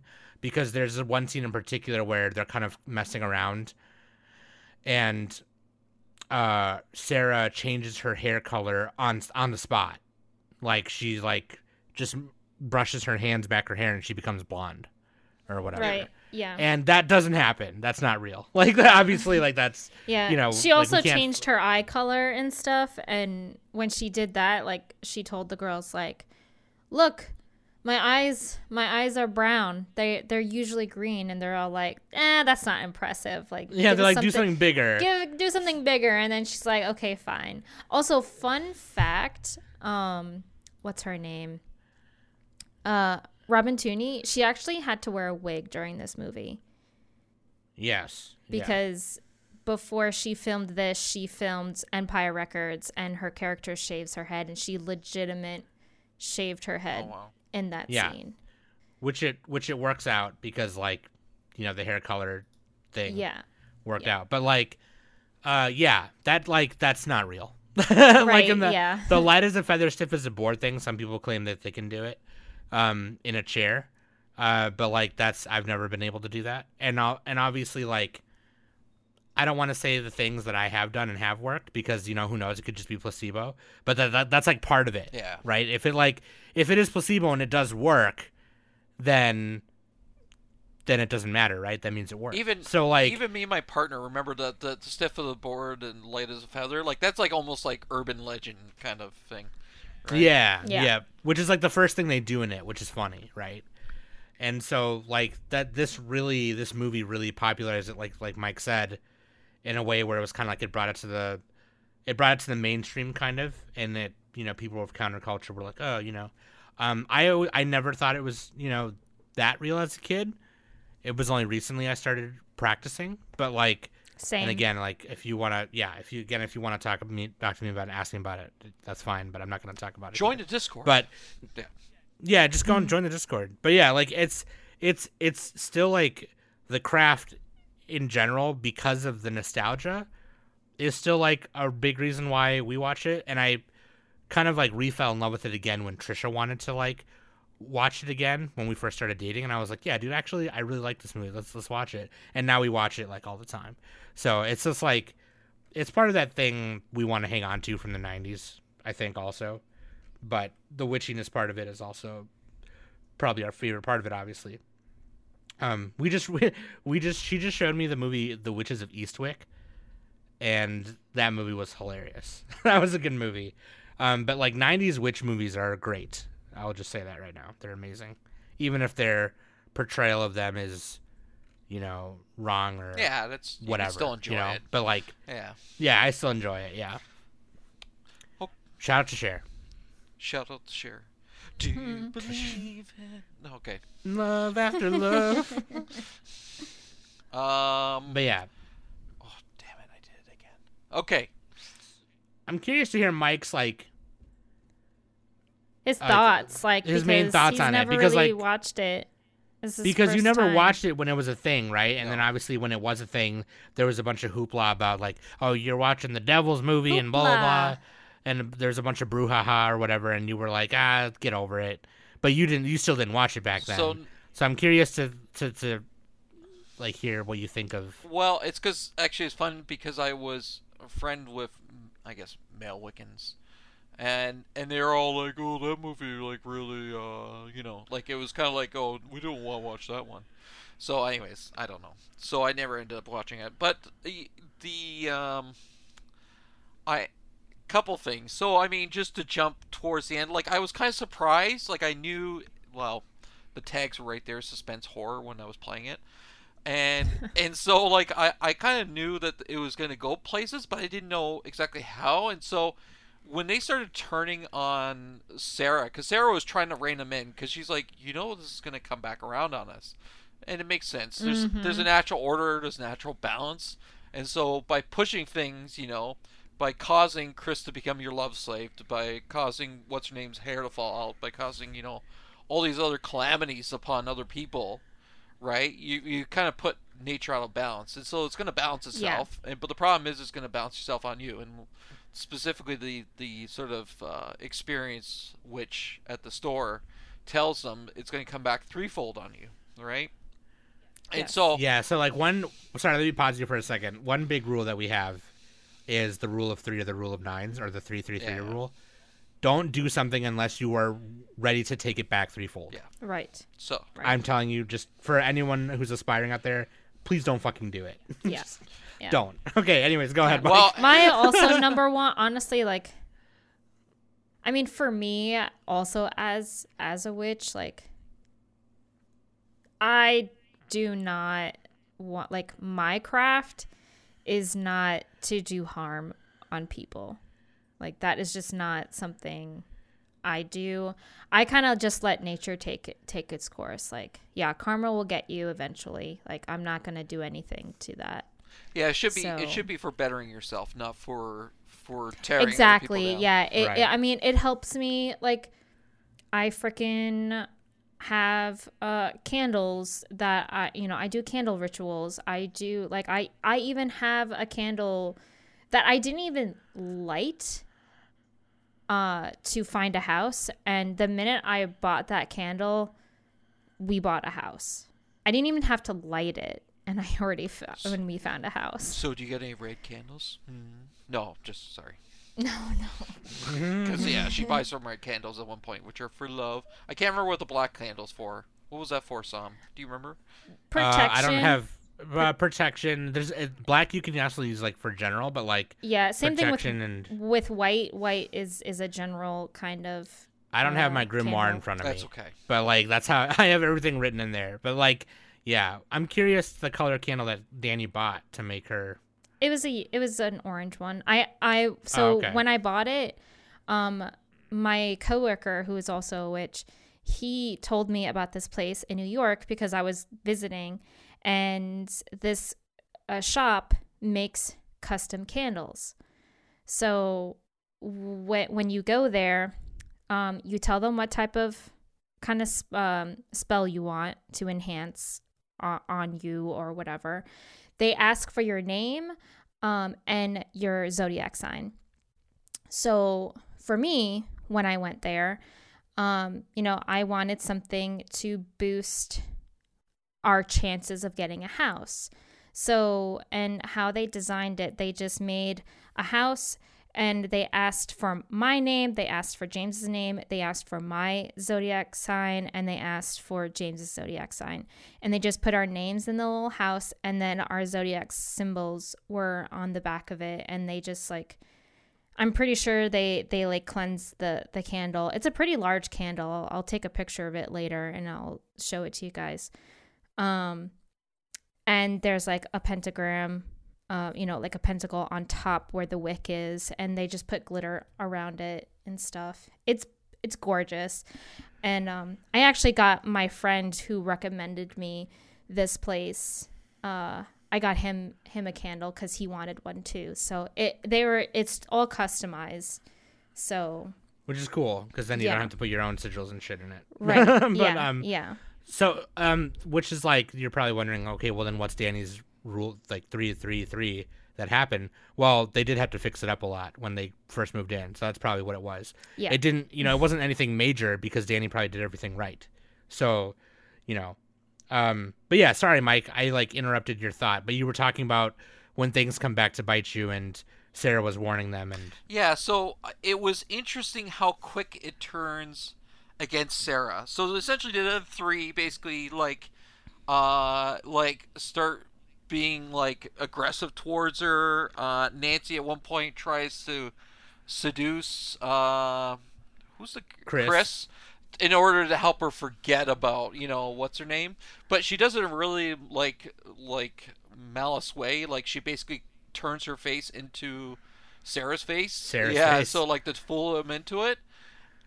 And so basically, like she starts trying to cast a binding spell to bind that she's not able to harm, because she ends up in that spot killing Chris by basically like not pushing him out the window, but I, well maybe I don't know actually. He flew out. flew, like yeah. he kind of, yeah, he kind of flew out. So and then it really got to me is the fact that like Nancy's trying to blame Sarah for it later on. Anyways, so the the moment that Sarah tries to bind Nancy from stopping from hurting anyone else, right? And so at this point you can see Nancy's whether directly or indirectly been the cause of multiple people's death right? So obviously she's like a harm, and so she tries to bind her so she cannot cause any harm to anyone or to herself, right? Uh, I guess they get wind of it that she's trying to do that, and so they start basically cursing her as a result, right? And so this is Mhm. where like the kind of the horror movie aspect comes in, and they play up this whole thing where they basically like you know uh, pretend like she ran away, so her parents are flying back to San Francisco, and the plane crashes, and her parents are dead now, and so you should just kill yourself because it's all your fault, and like you know what I mean. And so this goes for this whole thing where there's all this real insects and snakes and all these kind of things like coming out of the walls and coming out of her and all this sort of stuff, and she's having all these terrible dreams, and it kind of comes to a head when once again she kind of goes back and I'm now all I'm doing is explain the end of the movie. But it kind of it kind of surprised me a the how fast how fast it turned. I thought it was a horror movie. I thought it was going to be like a horror movie where they're basically going through and torturing the whole school. You know what I mean? Like I thought that was going to be the horror movie, and it ends up being really it ends up the three of them focusing on Sarah, right? And that's where the horror elements come from. But then at first Sarah goes to again that senior witch that's running the store, and she kind of explains how she can counteract this, right, by using spear magic or, or, or like basically Right. Well, I mean, because she kind of sensed uh, the, the shopkeeper, she sensed that Sarah definitely has a higher entity power um, because she can sense that. I mean, her mother, her birth mother, was probably a witch too. So, Yeah, they kind of reveal that her birth mother might have passed on some kind of like really kind of uh, powerful cleansing kind of power to her. right, right. Yeah.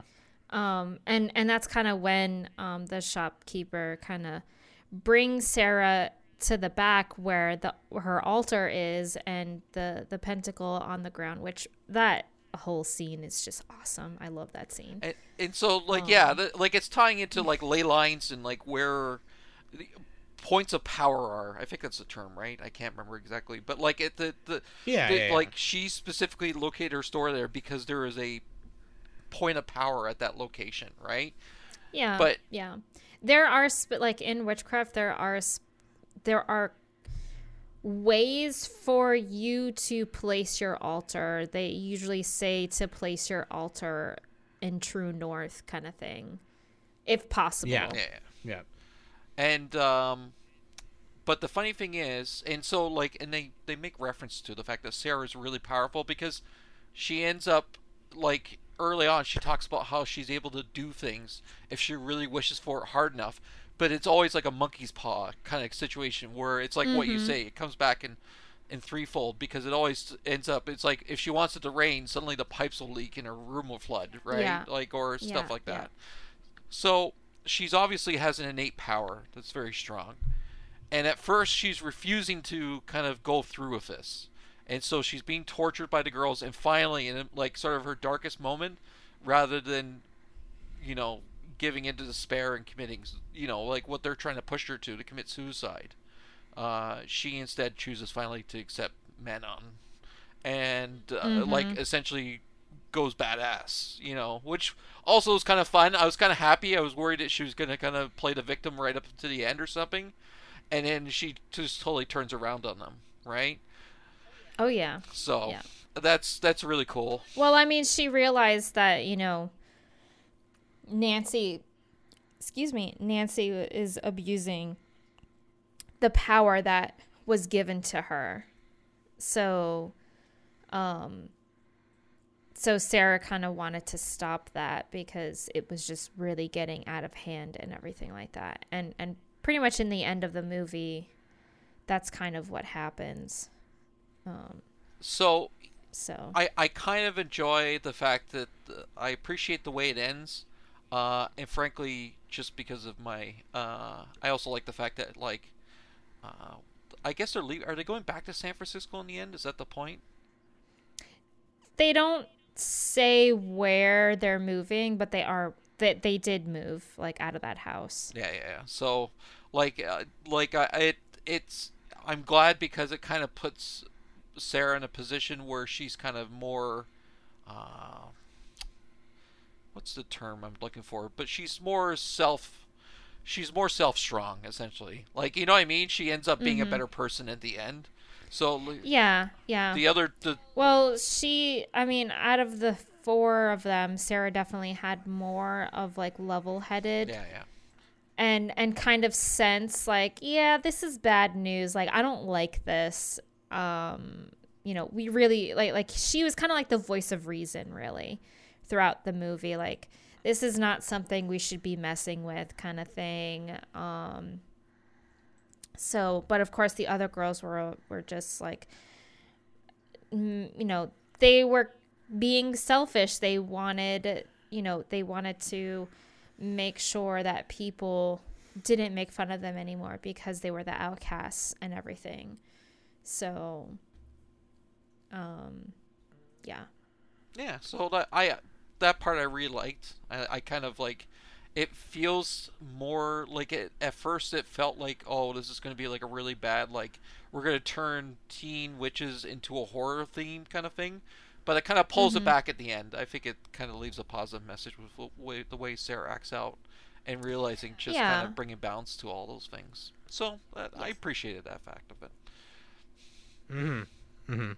So what are so I don't know if who wants to take over. Sam sounds like this is super important to you, uh, as you've already mentioned, because you and Trish like to love it to watch it a lot. Uh, Danny, what's maybe the the significance to you, or what do you like about it, or So, this movie I didn't watch when I was a kid. I didn't watch it as a teenager. I watched it when I was a lot older. Uh, more so when I was 30. Uh, kind of when the sequel came out, really, Oh, or the maybe li- legacy, yeah. yeah, or Craft maybe Legacy. like a year a year before or two before the um before Legacy came out. I didn't I Um, didn't even know there was a. See, I watched it at the wrong time. I watched it when I was trying to like be a part of the counterculture, and I was like, I'm an emo kid, Right, nonconforming yeah. as can be. You'd be nonconforming too if you just like me. Yeah, I definitely And so then I, I wanted to like I wanted to like dive in further into Yeah. I I did not watch this when I like again when I was a teenager and stuff. Like I I wasn't even on the spectrum of this kind of thing. Um, anytime I saw something that involved witchcraft, I was like, "Oh, that's cool," and just moved on. sure. Um, I it wasn't a part of my life yet. Uh, so plus it's a 90s movie and I love 90s movies and there are still a lot of n- iconic 90s movies that I still haven't seen and The Craft was definitely one of them that I w- it was on my list for me to watch. So and when I found out that there was going to be a sequel, I was just like, okay, this is a perfect time for me to watch it and everything. Um so my first time watching it, it was uh, like it's like what you said, Mike. It's super 90s. Like you can tell that it's a fucking 90s movie. the soundtrack. Oh, the The soundtrack. soundtrack alone is like everything 90s. Trisha Uh, listens to the soundtrack so much. So now I'm like, at first I was like, God, man, like, yeah, I get it, you love the soundtrack, but now I'm all like, no, it actually hits the hits different. Um so the the article that i found like 20 things uh 20 wild details behind the scenes of the craft and the direct so the cover for the craft the director wanted the girls to look like they they were in the cure like that whole kind of like them in Love all it. black just like them walking up and then there's like the rain and thunder behind them and stuff. Oh yeah. um when i read that i was just like oh yeah that's i can see that. Like that's that's a punk element right there.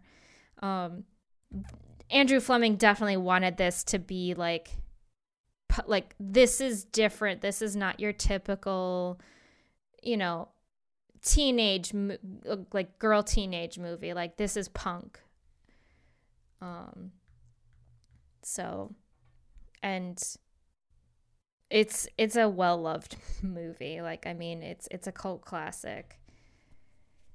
yeah, it's regarded as a cult classic, and I think that's another reason why people wanted to do a sequel to it, which came out in 2020. Mm-hmm. Because Yeah, I had no clue. When like I said, came like- out to this. Holy smokes! yeah, like like I said, like the past five years, people have all been about nostalgia, right? So like that's all. We're getting sequels and reboots to everything lately, you know. So that was this is just one of those, which I haven't seen yet. I wanted to watch Yeah. it, and la- last year, me and Danny were gonna do a cinematography on Of the this crap, one and the like, sequel. yeah, yeah. and we just didn't get around to it. Yeah. But we probably will at some point, whether it's this month or some other time. But yeah, Yeah, I really want to watch it. Um, I mean, I didn't really hear great things about it. Like my neither, fr- yeah. my coworker who pretty much helps me with my craft and stuff because he he has been in in this for a very long time, longer than I have. So if I, I have any questions, like he's pretty much my go-to person to to ask questions. So and he loves the craft. Like that's his that's one of his favorite movies and um, you know, I asked him about Legacy and he's all like, "No, I hated it. It was dumb." I was just like, "Oh no. Don't tell me that." all I know is like, and I because I don't want to spoil it for myself, but like in the trailer, it does show a picture of Nancy. Like they were, it was like she was in a news article or something. But like at the end of this movie, she goes to a psych a psych ward because yeah. Yeah. yeah, Yeah, so Um, that that's kind of why like I'm just like I'm curious like what what happened between the events of the end of the first movie and the events that happen in in Legacy. Like I I'm curious on on how Nancy is in that news article kind of thing. So um, yeah. I just also want to say, Fairuza Balk, who plays Nancy, is one of my my biggest childhood crushes. I love her so much. Yes, she's so great. and like it like so a lot of people they joke with me they know me as the person who cuts people right? Like jokingly like you are love- Nancy. yeah because i love knives right? So knives are like the thing i collect. And um she has this part in waterboy where she's like this Oh, rebel God, kind of you biker to chick. Kill them? yeah she's like do you want me to cut them or do you want me to kill them? And then it's like no no no don't don't. Like So Waterboy Yeah. was when I first was introduced to to for uh Fairuza Balk. Fairuza Balk. Yeah. yeah Yeah. dude she's so fu- she's great she's amazing Yeah. So she's actually a Wiccan too.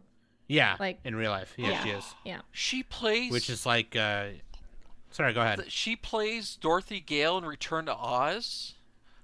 Yes, Mm-hmm. Oh my gosh! I gotta go back. Well, that's such a freaky movie. Anyways, sorry. Uh, I just I, You know I was looking at while you're talking and no, no, no, no, no, yeah, yeah. because I wanted to see. Um, go ahead. It sucks because um, she, I thought she was really hot in American History X, but she's playing like a Nazi, so it's like, ah, damn it. Yeah.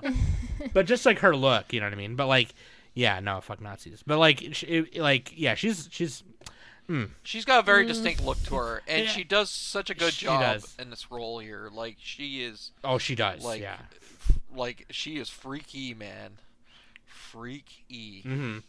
Uh, Trisha has this shirt where it looks like um it looks like a 60s B movie horror poster, but it's the craft and like Ooh. and it's by Cavity Color so you can't get the shirt anymore cuz he releases them like as like a limited run.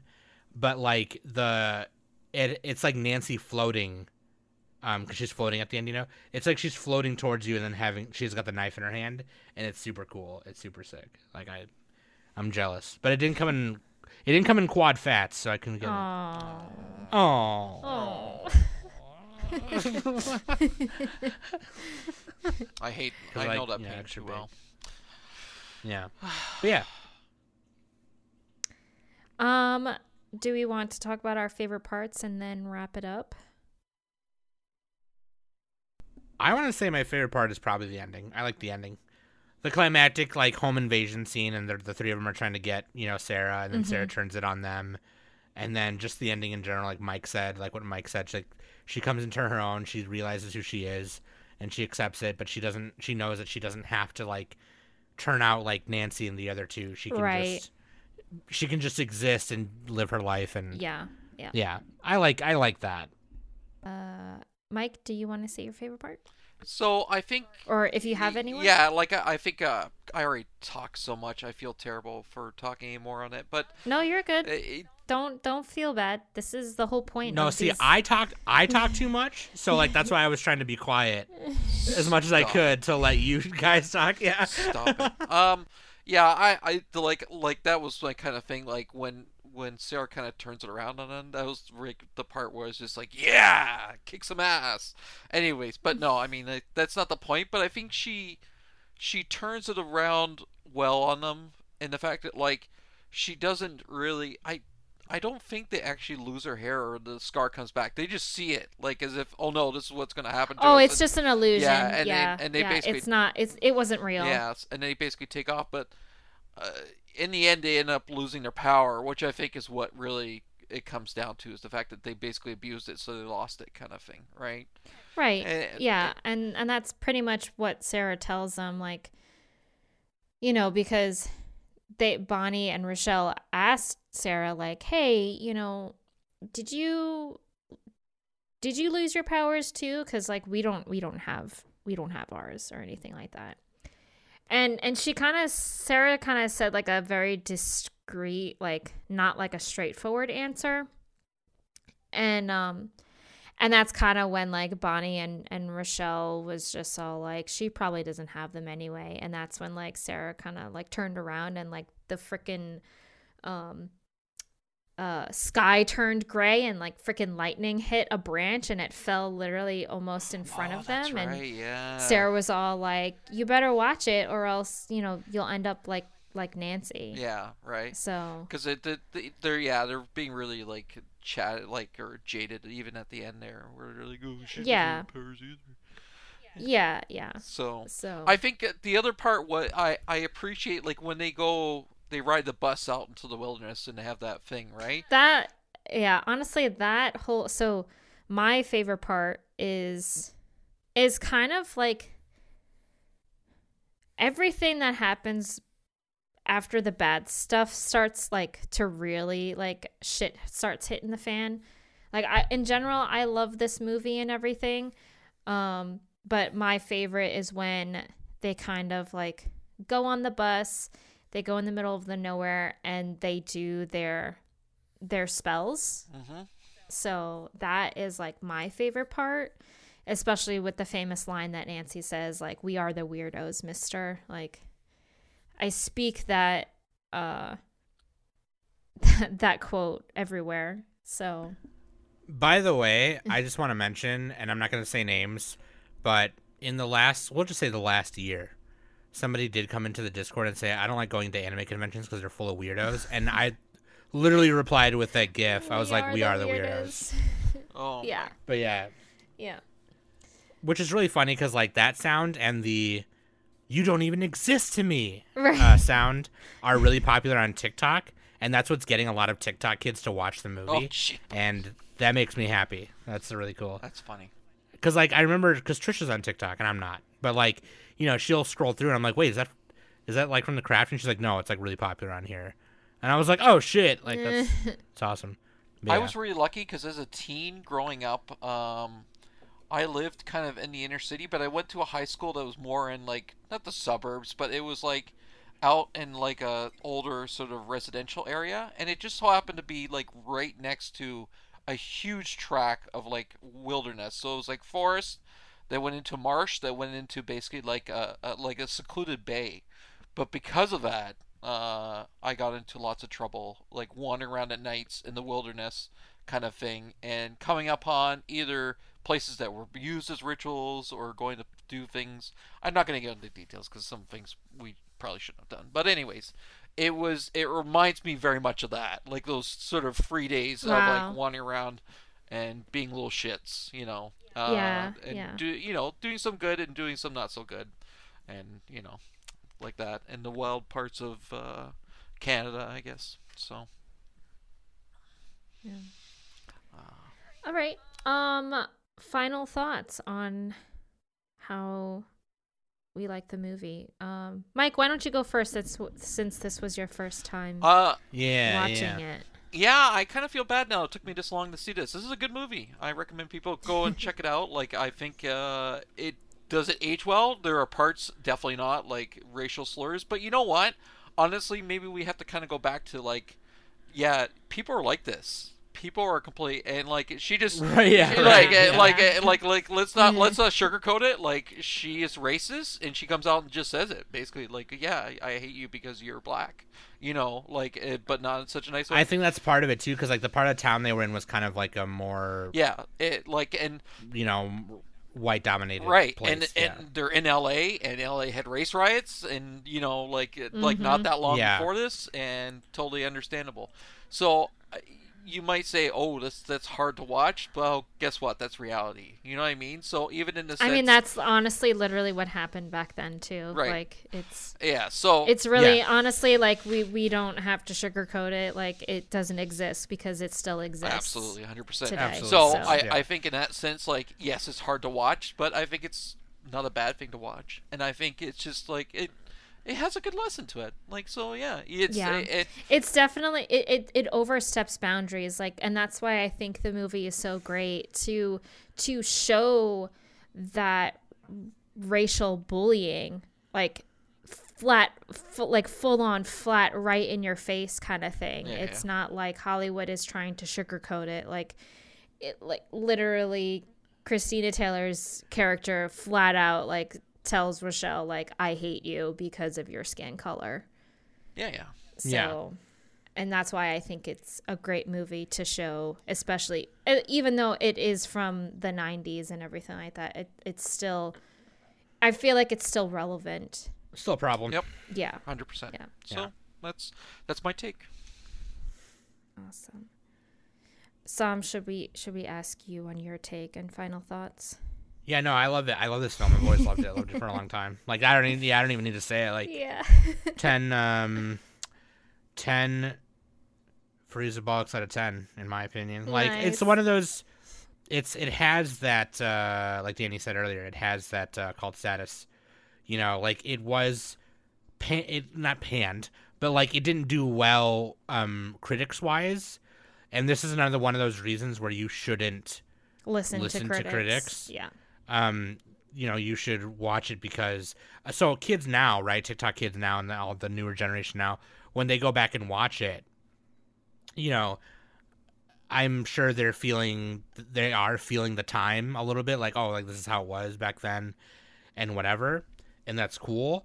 But like you know you obviously it's not a big deal as big a deal as as the, what's in the rest of the movie you know the main parts of the movie. So like it's it's fine you know it's just a cool that to them it's a cool nostalgic horror film or you know teen horror film you know what i mean? So Yeah. uh for me that's what it was too. And so like it's just cool that the newer the younger gens the, these damn kids are getting to These experience damn that. kids. you know? Like that's what i the, like one thing i hate i'll just say this right now.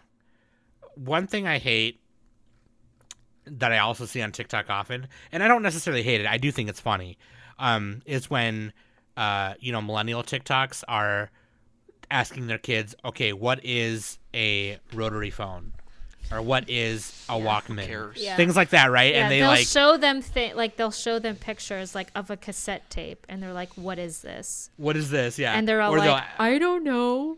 or they'll ask them yeah or what is a burnt cd Yeah, You know what I mean? Like things like that.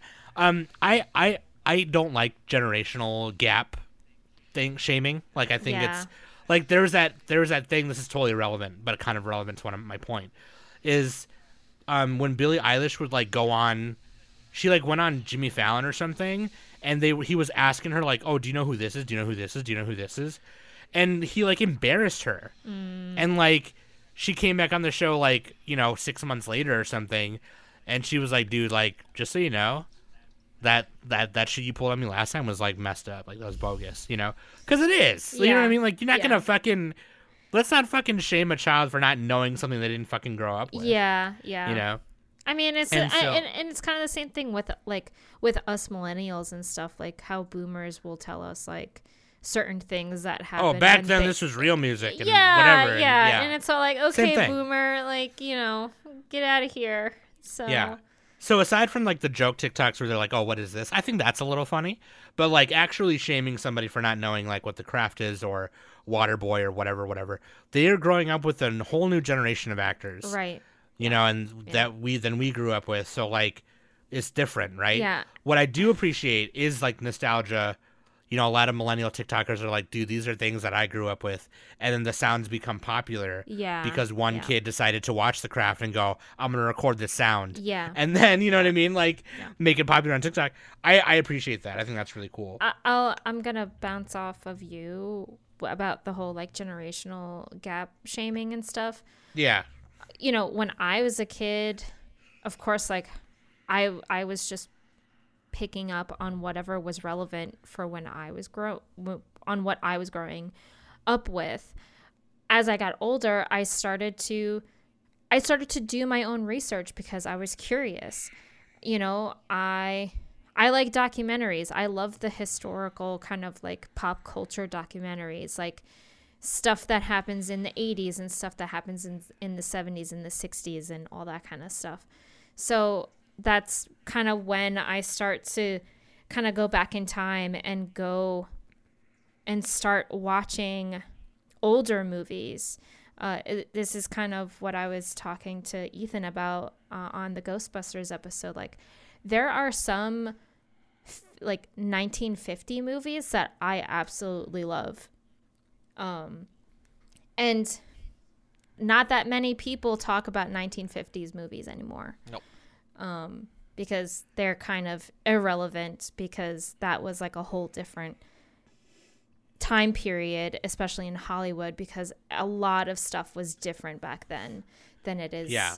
uh, in from like the 90s and moving forward and stuff. Absolutely. So access to information when we were like 8, 9, 10, 11 years old. it was so was not as- limited. What is what is not as big? Yeah, like Yeah. obviously internet, the internet was a luxury back then. You know, right. so like right. um, you know, the the way we had to like discover old movies is by walking the movie store, the video store, or our parents telling us about it. Mm-hmm, mm-hmm. So Yeah, it was I- kind of our generation that was trying to like hang on to that stuff when it was passed to us, and then, you know, so yeah.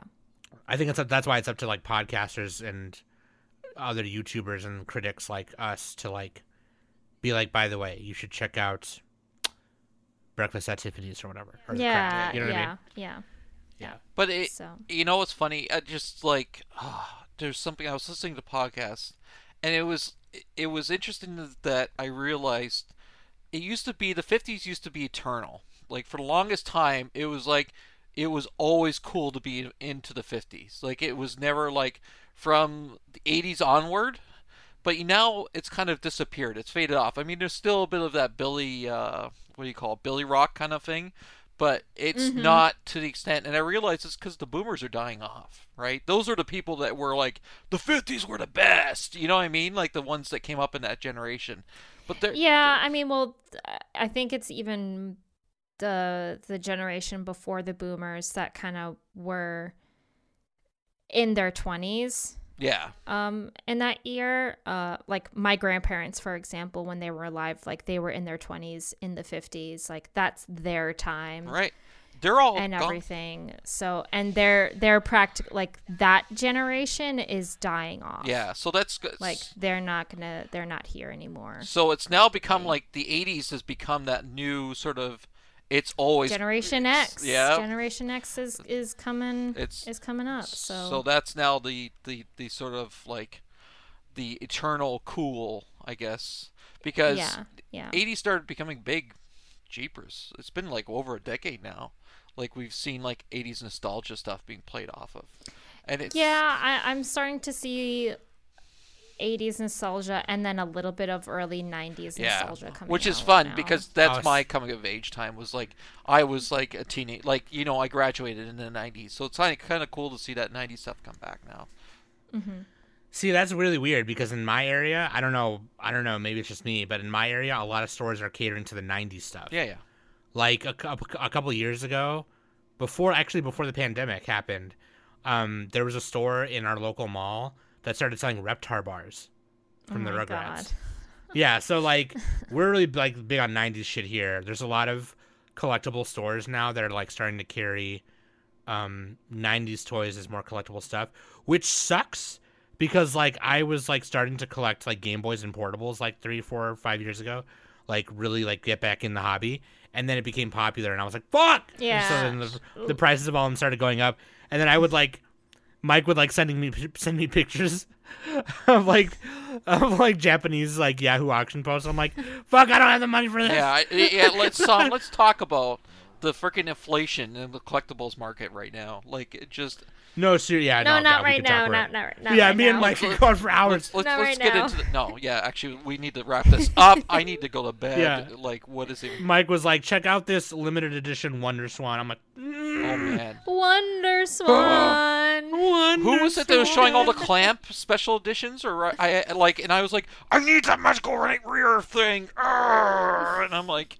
yeah, I don't, I do not have the money for I'm this. still. right I need the Rayearth. Yeah, I need the Rayearth Game Gear. I need the Yeah, Card that's it. Captor, Game Boy Color. Oh my. God. so much. So All right. so much. Anyway. let's, let's go. Like another two hours. Let's go. No, I'm just joking. no, no, no, no, no. Um, yeah. Well, thank you, uh, Mike, for hopping on Yeah, and doing a cinematography spooky edition with me and Sam. Mm-mm-mm. I hope I, I again. I hope I'm the Cinnabon always- to your cinematography. Oh no! I, honestly, like I think this was a really great episode. Okay, good. Um, I, I I love it when I grab people who've never seen, like, I guess like iconic movies like like these two, for example, to watch for the first time. Like I I love to hear their like initial thoughts and their first impressions on the movies and stuff. So instead of me and and Sam just nerding it out and and just being geeks about the movies and why we love it and stuff. Did you get your ratio of being cut off enough, or do we need to get Nick in here? No, Okay. n- no, no, we're good. we're good. No. no. Um, but yeah, uh, thank you guys. I hope uh, everyone enjoyed this um spooky month cinematography episode along with this week's episode that should already be out along with this one. And next week you will be getting hang on, I gotta look. Um next week's where is it? Ah hold on. Uh, next, okay, next week is going to be the last Hollywood, Holly, Halloween. I can't speak right now.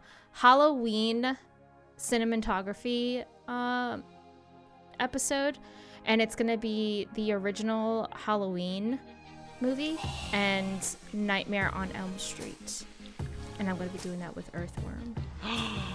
so Okay, you know what I should do is. Actually, you know what? Can I just say my Halloween thing right now, just just in case I'm not on it, just in case I'm busy? Oh, you know what? I am busy because I'll be at a wedding this weekend. LOL. Shit. Okay, no, I'll say no, this we're right gonna now. be. Um, Sam, I'll tell you when we're going to be recording that. So, Okay, Michael Myers, best slasher. He kills everyone. Shut up. lol. Freddy, more like spaghetti. More like Oh Getty my a lifey. Yeah. Oh, thank you, thank you, Mike. yeah, Jason Voorhees. Jason who he's? Jason Snorzies. Oh my god. All right. We're not doing Friday the Thirteenth though. It's just Halloween and, and Nightmare on Elm Well, we're doing it now. Chucky. I'm not gonna talk shit about Chucky because I like Chucky. But no, Michael Myers, best slasher. Fuck off. Fuck you. He kills everyone. Okay. Thanks, guys. Uh, and we will see you next week. Later. Stay spooky, Lo- my friends. love you. Love you. Bye. Mi- Michael Myers has the most on-screen kills. Gators.